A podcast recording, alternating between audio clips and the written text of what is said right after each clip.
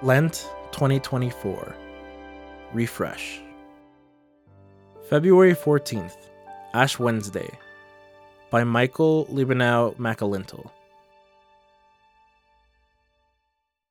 Were you like me and had to hold your breath for a second after reading today's gospel? Take care not to perform righteous deeds in order that people may see them, Jesus says. Do it all in secret. As if he's saying, Don't show off, they'll see right through you. Friends, it's easy to be skeptical of good works these days. It's hard to ignore the barrage of self interest that have made their way into our culture. We live in a society where the pursuit of love, liberation, and justice has been entangled with viral hot takes, cosmetic hashtags, and clout chasing, diluting the very real struggles and crises that face so many communities and peoples in our world today. And yet, Jesus doesn't tell us to shy away from those good works. No, he knows his disciples too well.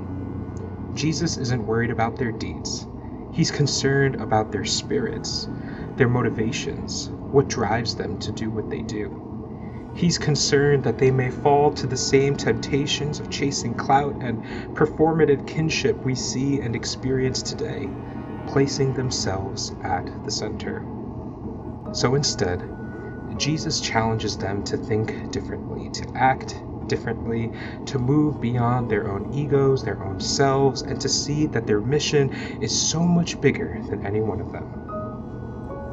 My friends, as we begin our Lenten journey, Jesus dares us to do the same. To release ourselves, our egos, our self praises from the struggle so that the struggle may speak. To yield our self interest so that the stories of the oppressed may be lifted and listened to. Will we yield? Will we listen? Spirit, fall afresh on us and do what you do best make all things new. How do you hope to be refreshed or surprised by the Spirit this Lenten journey?